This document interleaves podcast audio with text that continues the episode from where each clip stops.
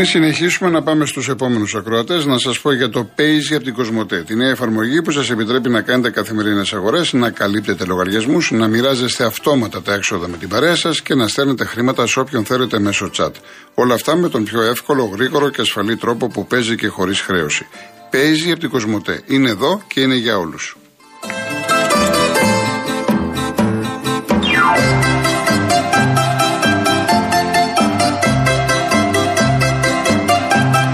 Όσοι τώρα μπήκαν στην παρέα μας, να θυμίσω το διαγωνισμό είναι ως την Κυριακή 4 Δεκεμβρίου, είναι 3 μεγάλα δώρα, ένα τετραήμερο ταξίδι στη Βουδαπέστη, έτσι, είναι για ένα τυχερό ζευγάρι. Είναι τώρα τα Χριστούγεννα προσφορά του Joy Tours. Ένα τετραήμερο στο Αρχοντικό Καλτεζιώτη στην Ορεινή Αρκαδία για μια τετραμελή οικογένεια από 24 έως 27 Δεκεμβρίου και ένα iPhone 13. Η κλήρωση θα γίνει την Κυριακή 4 Δεκεμβρίου στις 4 το απόγευμα στην εκπομπή της Μαρίας Αναστασόπουλου και για να λάβετε μέρος στέλνετε το γνωστό Real Keno ονοματεπώνυμο στο 19600. Real Keno το ονοματεπώνυμο και την ηλικία σας στο 19600. Ο ακροατής που θα κληρωθεί και θα απαντήσει σωστά θα κερδίσει το δώρο. MediaTel 1,36€ ανά SMS με ΦΠΑ και τέλος κινητής τηλεφωνίας όπου ισχύει. Γραμμή παραπώνων 214-214-8020. Δώστε την συγκατάθεσή σας για την επεξεργασία των προσωπικών σας δεδομένων μπαίνοντας στο σύνδεσμο που θα σας σταλεί στο απαντητικό μήνυμα.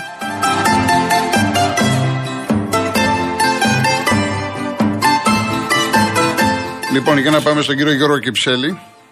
Κύριε Κολοκοτρώνη, ευχαριστώ που με βγάλατε. Παρακαλώ. Συγχαρητήρια που αναφερθήκατε στον Άγιο Ανδρέα χτες διεξοδικός, ήσασταν ο μόνος. Και θα ήθελα, σας παρακαλώ πάρα πολύ, απευθυνόμενος διημών στην Τροχέα Αττικής, στην Οδό Κυψέλης. Η Οδός Κυψέλης από την αρχή της πλατείας μέχρι και την Ιθάκης, και λέω μέχρι την Ιθάκης γιατί μετά την Ιθάκης τα πράγματα χαλαρώνουν, έχει 7 σηματοδότες. Είτε υπάρχουν αυτοί οι σηματοδότες είτε δεν υπάρχουν, είναι σαν να μην υπάρχουν. Και για να μην σας τρώω το χρόνο, η παραβίαση των σημάτων όχι μόνο του κόκκινου και του πράσινου αλλά και των σηματοδοτών που λένε απαγορεύεται αριστερά, απαγορεύεται δεξιά, δεν τηρείται τίποτα. Και το τελευταίο, δυστυχώς αναφέρομαι στους νεολαίους, υπήρξα και εγώ κάποτε νεολαίος και δεν έχω τίποτα με τα παιδιά. Σαββατοκύριακο καλοκαιριού που ήταν αραιωμένη η κίνηση, περνούσα με γρηγόρη διάβαση μαζί με μια κυρία η οποία είχε στο καροτσάκι της ένα μωρό. Και τι κατέβαινε με 50 χιλιόμετρα, πατίνι. Ευχαριστώ που με βγάλατε. Αυτό που λέτε το έχω πει και εγώ. Και μάλιστα. Κύριε Κολοκοτρώνη μου, γιατί πήρας σε εσάς? Γιατί σας παρακολουθώ, σιωπώ, αλλά όταν είναι κάτι και ένα άλλο όχημα ανέτρεψε ένα γκάδο σκουπιδιών, δεν το παρεδέχετο και έγινε όλη η Οδός Κυψέλης από Κοντρικτώνος μέχρι Πλατεία ένα σιδερικό επί 2 ώρες. Διότι για να έρθει το 100 ή δεν ξέρω ποιο ήρθε, γιατί εγώ βαρέθηκα να περιμένω. Έκοψα από κάπου και πήγα και έφυγα. Πρέπει η Τροχέα Αττικής καθιονδήποτε τρόπο, είτε συμβατικός είτε φανερός, να επιληφθεί της πλατείας της Οδού Κυψέλης, η οποία ναι μεν δεν είναι ταχείας κυκλοφορίας αλλά είναι πολυπληθούς κυκλοφορίας. Εγώ έχω δει 2 φορές τώρα κοντά και το έχω πει ακριβώς στο Χίλτον και τις 2 περιπτώσεις. Πού είπατε? Στο Χίλτον. Α, ναι, ναι, ποτέ δηλαδή. Στο Χίλτον και έρχονται από το αντίθετο ρεύμα. Μα έρχονται από το αντίθετο ρεύμα. Αυτό είναι το απίστευτο. Δεν είναι μόνο ότι πηγαίνεις, ας πούμε, προς το Μαρούσι και είναι δεξιά. Εγώ έκανα όλο το φάσμα ηλικιών. Ναι. Προσέξτε με, ναι. Γι' αυτό ανεφέρθηκε στο πατίνι, χωρίς να έχω τίποτα με τους νεολαίους, μέχρι οποιαδήποτε ηλικία και φίλου. Η Οδός Κυψέλης πρέπει η Τροχέα Αττικής με τουλάχιστον 2 συνεργεία τους, είτε συμβατικά είτε μη συμβατικά, να επιληφθεί του θέματος προτού να έχουμε το θάνατο. Ναι. Γιατί έχετε δεν δίκιο, μπορώ να ξέρω αν αυτά τα συμβάντα τα οποία έχουν μεταφερθεί με το 166 υπήρξε και θάνατος ο οποίος δεν είναι και απαραίτητο να αναφερθεί. Μάλιστα. Παράκλησης. Όχι για μένα προσωπικά, διότι εγώ για να περάσω τη διάβαση κοιτάω σαν ψυχαναγκαστικός που δεν είμαι. Και είμαι για 50 χρόνια οδηγός. Εντάξει. Ευχαριστώ που με βγάλατε. Να είστε καλά. Υγεία και οικογενειακός και στο όλο το Real. Παρακαλώ, παρακαλώ. Να είστε καλά. Οφείλω να ομολογήσω ότι με το πατίνι έχω δει νέους σε ηλικία και νέες και κορίτσια και με κράνος. Φοράνε και κράνος και συμπεριφέρονται πάρα πολύ ωραία, πάρα πολύ σωστά. Αλλά έχω δει όμως και άλλα παιδιά δύο φορές, σας λέω, στο αντίθετο ρεύμα. Και μάλιστα χθες εκεί στην περιοχή μου ένας νεαρός έκανε κάτι αντικανονικό και φρενάρισε ένας οδηγός την τελευταία στιγμή. Εν πάση περιπτώσει.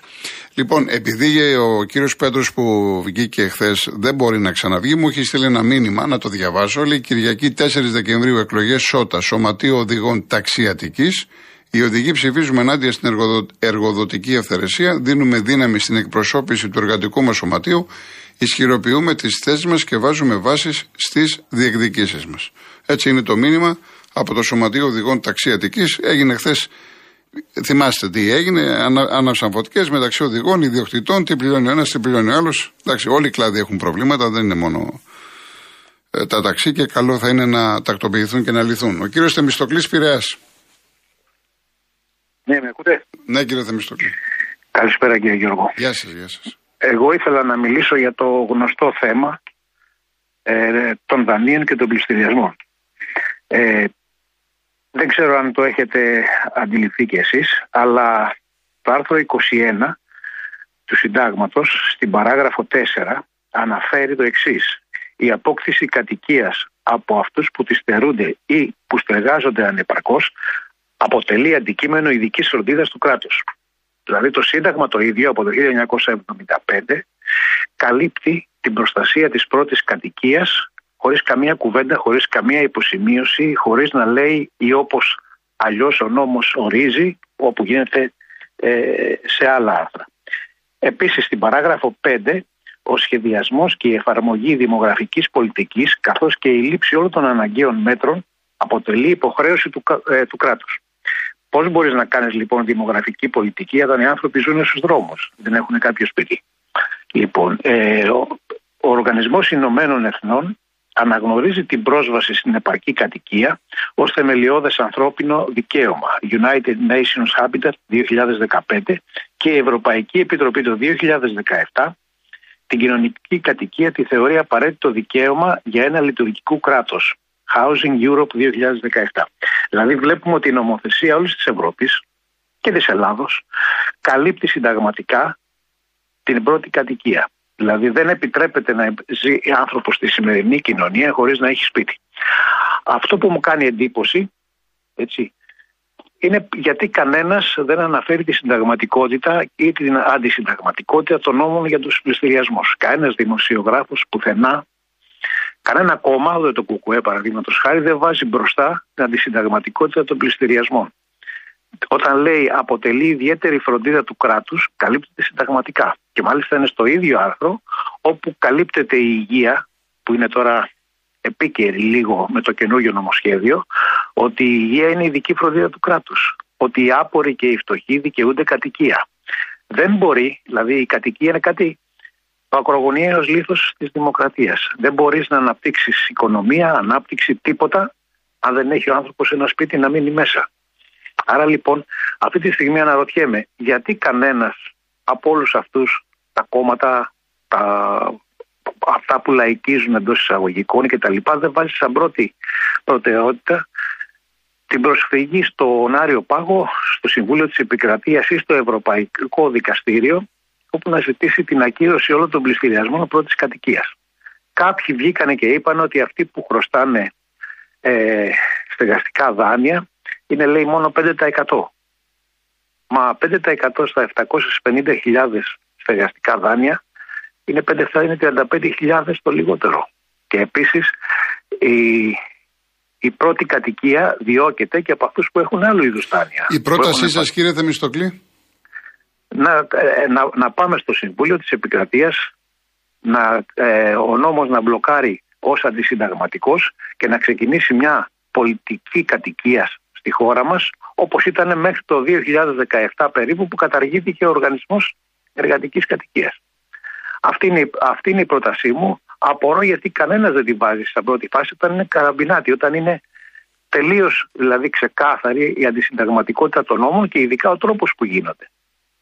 Που παίρνουν χώρα δηλαδή τον πληστηριασμό. Και αυτό που λένε το 5% είναι ψευδές, γιατί έχουμε 2 εκατομμύρια συνολικά πληστηριασμούς από δάνεια, και τα οποία έχουν μπει εγγυητές, παιδιά, γονείς σε παιδιά, γονείς σε αδέρφια, φίλοι σε φίλους, και τους κατάσχουν την πρώτη κατοικία, γιατί κάποιος πήρε ένα καταναλωτικό δάνειο 15-20 χιλιάδες, με τους στόχους έχει πάει 50-60, και κατάσχουν τελικά την πρώτη κατοικία του εγγυητή για ένα δάνειο το οποίο όταν συνάφθηκε ήταν καθαρά υποχρέωση της τράπεζας να ελέγξει να το πάει ή όχι. Ήδη στο Βέλγιο, σε όλη την Ευρωπαϊκή Ένωση, τα δάνεια τα οποία δεν μπορούν να τα εισπράξουν οι τράπεζες επειδή έχει πτωχεύσει, επειδή δεν έχει χρήματα, επειδή έχει χάσει τη δουλειά του ο δανειολήπτης, απλώς διαγράφονται. Γιατί του λένε στην τράπεζα, έπρεπε να πρόσεχες όταν το έδινες το δάνειο να μπορείς να το πάρεις και πίσω. Δεν μπόρεσες, έπαιξες και έχασες. Δεν ξέρω, αλλά μου φαίνεται απίστευτο, και φτάνω στο σημείο να λέω ότι επειδή κάθε προσφυγή, και μιλάμε για εκατοντάδες χιλιάδες προσφυγές θα γίνουν, είναι περίπου 10.000 ευρώ αμοιβή στους δικηγόρους, ότι είναι όλοι κάνουν λούφα, δεν μιλάνε, για να παίρνουν αυτά τα 10.000 που στο τέλος γίνουν δισεκατομμύρια. Δηλαδή είναι, ας το πούμε, ένα κύκλωμα ενάντια των δανειοληπτών, οι οποίοι τους κοροϊδεύουν όλους αυτούς. Τους λένε ότι δήθεν θα σας σώσουμε, θα κάνουμε ένα διακανονισμό με τις τράπεζες, και ήδη τώρα σήμερα άκουσα ότι πρόκειται και εξοδικαστικό διακανονισμός. Αυτό σημαίνει 10.000 και παραπάνω ανάλογα με την περιουσία του καθενός, όπου παίρνουν αυτά τα χρήματα χωρίς να έχουν το δικαίωμα. Είναι δηλαδή ξεκάθαρη η απάτη που γίνεται. Εντάξει κύριε Θεμιστοκλή, σας ευχαριστούμε πολύ για την πρότασή σας, για την παρέμβασή σας. Σας έχω στείλει ναι, ένα email με λεπτομέρειες από αυτά που είπα. Θα το δω, ωραία. Χάρηκα που τα είπαμε. Σας ευχαριστώ πολύ. Να είστε καλά, μου έχετε στείλει αρκετά άτομα. Είπε χθες ο Σοφοκλής από το ταξί, θέλει το θυμό του Τερζή. Προσπαθώ να το παίξω, το έχουμε έτοιμο. Να δω αν τα καταφέρω. Πρέπει να πάμε διαφημίσεις τώρα για να δούμε. Ο κύριος Σταθουλόπουλος λέει: κάντε κάτι στην Κινέτα, θα τρελαθούμε. Παρακαλώ, υπάρχει μεγάλο πρόβλημα. Είμαι από τις 3:25. Πίστευτα πράγματα. Έγινε τώρα αυτή η κατολίσθηση και το πρόβλημα. Κοιτάξτε, χρειάζεται προσοχή. Για σκέψου τώρα να πούνε στον κόσμο: πάρε την εθνική ξανά, και να έχουμε κατολισθήσεις και προβλήματα. Τι θα λέμε μετά? Πρέπει να είναι 100% σίγουροι, όσο γίνεται. Ναι, κυρία Δανάη, δεν το ξέρα. Εντάξει, ευχαριστώ πολύ. Persona non grata, έχω τη γνώμη ότι η Τινησία έπαιξε πολύ ωραία μπάλα και αποκλείστηκα δικά. Μέχρι στιγμής η μόνη ομάδα που με πείθει για τελικό είναι η Βραζιλία, αλλά το ένστικτό μου λέει κάτι για Ολλανδία. Να είστε καλά. Λοιπόν, είναι ο κύριος Αντώνης στη γραμμή. Ναι. Γεια σας κύριε Αντώνη, προηγουμένως είχαμε πρόβλημα, τι κάνετε? Ναι, υπήρχε πρόβλημα. Ναι. Εντάξει, κύριε Γιώργο, μετά από αρκετό καιρό, σας παίρνω πάλι, είναι καιρός να πούμε πάλι κανένα στίχο, έτσι δεν είναι? Να πείτε, άμα θέλετε, άμα έχετε την ανάγκη αυτή, να το πείτε, να το κάνετε. Πάντα την έχω. Ωραία. Αλλά δεν θέλω να στεναχωράω τους ποδοσφαιρόφιλους, γι' αυτό δεν παίρνω τακτικά. Εντάξει, οι ποδοσφαιρόφιλοι τώρα μόλις τελειώσει το Μουντιάλ πάλι να ξαναπάρουν τα πανό τους, γιατί με το Μουντιάλ δεν βλέπω να πολλοί ασχολούνται. Όχι, ναι, και δεν έχουμε για Super League, γιατί και εγώ αισθάνομαι πιο άνετα. Ναι. Λοιπόν, θα σας πω λοιπόν σήμερα το δίλεπτό μου, όχι παραπάνω, λίγο ρεαλιστική στοίχη σήμερα, με κοινωνικές και πολιτικές αναφορές, όπως πάντα βέβαια, γιατί οι καιροί μας δεν είναι για τρυφερούς στίχους. Και έχω έναν υπέρτιτλο, ο οποίος είναι ως εξής: αυτό δεν είναι ποίημα. Αυτό είναι ένας λίβελος, μα λέει την αλήθεια. Λοιπόν, το ποίημα είναι: όσους αγαπώ. Ναι. Μέχρι εξιαν είναι η ζωή, μυσταγωγία ο θάνατος, ο έρωτας νάμα και πνοή, και φυρευτής αθάνατος. Μαγεία του έρωτα η χαρά, λείπει να είσαι μόνος. Μα είναι σοφή η μοναξιά που την ποτίζει ο πόνος. Αγάπη είναι η λαγνία μου για μια κουτσή Μαρία, κι αν μ' απατάει η αγνία μου παρέχω αμνηστία. Δεν τους αντέχω, τους μισώ, ρατσίστες, φασιστάρες, όλα τα χρώματα αγαπώ, κίτρινους και αραπάδες. και τους λευκούς τους αγαπώ, και straight και αδερφάρες. Και τους Ινδιάνους αγαπώ, όσους αφήσαν ζωντανούς οι Γιάνγκηδες στη Δύση. Και τώρα οι γκάξτερς θέλουνε με το στανιό ο πλανήτης στα ύφη, στη βαρβαρότητα να τους ακολουθήσει. Ωραία. Μα είναι ο καιρός του Οσγάρ Εγγύης. Όταν ξυπνήσει το θεριό της Άπο Ανατολής, Βιετνάμ θα πάθουν πάλι. Θα φάει πλέμπα σίδερο και η ιστορία τσάλι. Σας ευχαριστώ. Να είστε καλά, κύριε Αντώνη, να είστε καλά. Να είστε καλά. Γεια σας, γεια σας. Λοιπόν, και ο κύριος Νίκος Θεοδόρου μου έχει στείλει για το θέμα αυτό το πολύ μεγάλο, το που μας απασχολεί, μίλησαν για τους δανειολήπτες και όλα αυτά, πληστηριασμούς. Απλά είναι πάρα πολύ μεγάλο, δηλαδή αυτό για να το διαβάσω στην εκπομπή το καταλαβαίνετε, κύριε Θεοδόρου. Ευχαριστώ όμως πάρα πολύ, θα το λάβω υπόψη μου, και τον κύριο Θεμιστοκλή. Το βρήκα, κύριε Θεμιστοκλή. Ευχαριστώ. Ο Γιώργος από το Βέλγιο λέει: το Βέλγιο μη το έχεις ξεγραμμένο σήμερα. Ήταν μια συνέντευξη χθες του Ντεμπρόινε παρέα με τον Αζάρ. Έχει πληγωθεί πολύ ο εγωισμός τους, πέσαν οι τόνοι και υπάρχει κλίμα συσπήρωσης. Έμα και άμα θα είναι το παιχνίδι σήμερα. Είναι πολύ πιθανό, γιατί εγώ το είπα ότι σε αυτές τις περιπτώσεις, το είπα και χθες. Αυτές οι περιπτώσεις μπορεί να ενώσουν μια ομάδα. Ή αυτό που έχει γίνει με τη Σερβία, με τον Βλάχοβιτς, ο οποίος κατηγορήθηκε ότι τα έχει φτιάξει, λέει, με την γυναίκα ενός συμπαίχτη του. Και αυτός είναι ο λόγος που δεν το βάζει ο Στοίκοβιτς ο προπονητής, και η Σερβία έχει γίνει άνω κάτω. Τι μου θυμίζουν αυτά, τι μου θυμίζουν άλλες εποχές, εν πάση περιπτώσει. Λοιπόν, κάτσε να δω κάποιο άλλο. Εντάξει, θα το διαβάσω. Ευχαριστώ την κυρία Λεωνόρα, να είστε καλά, ευχαριστώ πολύ. Γεια σου Σωτήρη, τρεφιλάρα.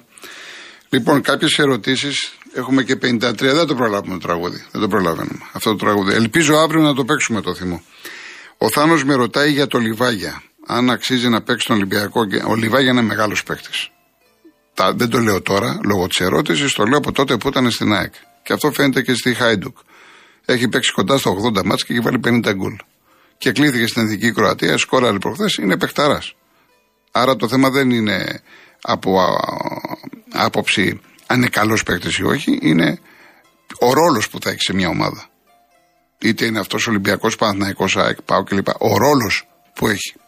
Δηλαδή θα τον πάρεις. Τι τον θες να τον κάνεις στο Λιβάγια. Πώς να παίξει. Με ποιους να παίξει. Με ποιους να συνεργαστεί. Είναι θέμα προπονητή. Είναι θέμα συστήματος. Είναι θέμα τακτικής. Εμένα είναι από τους αγαπημένους μου ξένους που έχουν έρθει στην Ελλάδα. Και μιλάω για τον ποδοσφαιριστή Λιβάγια. Όχι για το χαρακτήρα που έχει τα θεματάκια του. Λοιπόν, ο Αλέξης από τον Νεοχώρη από χθες με ρωτάει γιατί ο Άρης ακύρωσε το φιλικό με την Nottingham Forest. Γιατί μπορώ να συμπεράνω ότι ο Καρυπίδης ενοχλήθηκε με όλα αυτά που γράφονται για τις σχέσεις Ολυμπιακού Άρη. Υπήρχαν Αριανοί οι οποίοι αντέδρασαν, σου λέει ακόμα και φιλικό θα δώσουμε με την Nottingham Forest. Τόσα μας έχουν πει και φαντάζομαι ότι αυτός είναι ο λόγος που το ακύρωσε. Δεν μπορώ να δω κάτι άλλο. Η Forest, η οποία θα παίξει με τον Ολυμπιακό 10 του μηνός στο Καραϊσκάκι, θα έρθει να μείνει εδώ 5-6 μέρες. Έχει και ένα φιλικό με τον Ατρόμητο. Δεν θυμάμαι τώρα που θα γίνει, 6 του μηνός, 6 Δεκεμβρίου. Και επίσης η λογική λέει, μια και το ερώτησε ο φίλος, ότι με την Νότιχαμ θα έρθει και αυτός ο Βραζιλιάνος ο Σκάρπα. Ο Σκάρπα, θυμάστε της Παλμέιρας, το δεκάρι που τον ήθελε ο Ολυμπιακός, ο παίκτης έχει πει ότι τα έχει βρει με την Νότιχαμ. Οι πληροφορίες λένε ότι θα πάει τώρα στη Forest να υπογράψει. Τώρα αν δούμε την έκπληξη, αν τον δούμε στον Ολυμπιακό, που εγώ δεν το πιστεύω, τώρα με το Χάμες, με το Χουάνκ, ανεβαίνει και ο Φορτούλης, δεν νομίζω ότι μπορώ να το δούμε στον Ολυμπιακό. Ο Σκάρπα, θυμίζω ότι ήταν ο καλύτερος παίκτης του βραζιλιάνικου πρωταθλήματος. Έτσι, της Παλμήρας, δεκάρι. Ο οποίος δεν είναι στο ρόστερ της Βραζιλίας. Το ίδιο και για το Ροντινέι που με ρωτήσατε και είπα, που για πολλούς είναι ο καλύτερος δεξιός οπλιστοφύλακας της Φλαμέκο, δεν είναι στη λίστα του Μουντιάλ. Δεν το ξέρω προσωπικά, Θάνο μου, θα έρθει και θα τον δούμε. Δεν το ξέρω. Πάντως η Φλαμέκο, όταν λέμε Φλαμέκο, πώς λέμε εδώ στην Ελλάδα, Παναθηναϊκός Ολυμπιακός, Ολυμπιακός Παναθηναϊκός, αυτή είναι η Φλαμέκο στη Βραζιλία. Ο Ηλίας από την Κομοτηνή, εάν βλέπω να φεύγει ο Λουτσέσκου, αυτή τη στιγμή δεν ξέρω. Γιατί με ρωτάς, Ηλία μου, δεν υπάρχει θέμα Λουτσέσκου να φύγει, είναι προετοιμασία, ο Λουτσέσκου είναι στην Κύπρο κλπ. Ο Σπύρος Αταλάντη, σου έδωσε την εντύπωση ο Μέσης ότι είναι τελειωμένος? Σε καμία περίπτωση. Εγώ έχω πει για το Μέση σε ανύπαπτο χρόνο ότι είναι στα τελευταία του ποδοσφαιρικά. Τα τελευταία του δεν σημαίνει ότι δεν μπορεί να πάρει τα πόδια του, δεν μπορεί να παίξει ακόμα. Έχει να παίξει. Αυτό εννοώ. Αν η ερώτηση πάει σε αυτά που είπα εγώ, ή αν έχεις διαβάσει κάτι άλλο, ή αν έχεις ακούσει κάτι άλλο. Και χθες με την Πολωνία, εκεί που δεν σου γεμίζει το μάτι, κάνει την έκρηξη, κάνει την παλιά, θα σουτάρει, θα κάνει. Δεν έχει σημασία που βγάζει το κόλ. Λάσκαρη, φεύγουμε. Κλείνω με Χαρούκι Μουρακάμι, το γνωστό Ιάπωνα συγγραφέα. Έχω πάρει ένα απόσπασμα από τον Κάφκα στην ακτή. Και όταν η καταιγίδα τελειώσει, δεν θα θυμάσαι καν πώς κατάφερες να επιβιώσεις. Δεν θα είσαι καν σίγουρος ότι έχει τελειώσει. Αλλά ένα πράγμα είναι σίγουρο. Όταν βγεις από την καταιγίδα, δεν θα είσαι ο ίδιος άνθρωπος με αυτόν που μπήκε. Και αυτό είναι το νόημα της καταιγίδας. Να είστε καλά. Γιώργος Παγάνης, Αναστασία Γιάμαλη. Αύριο πρώτα Θεός, 3,5 ώρα θα παίξουμε και το θυμό.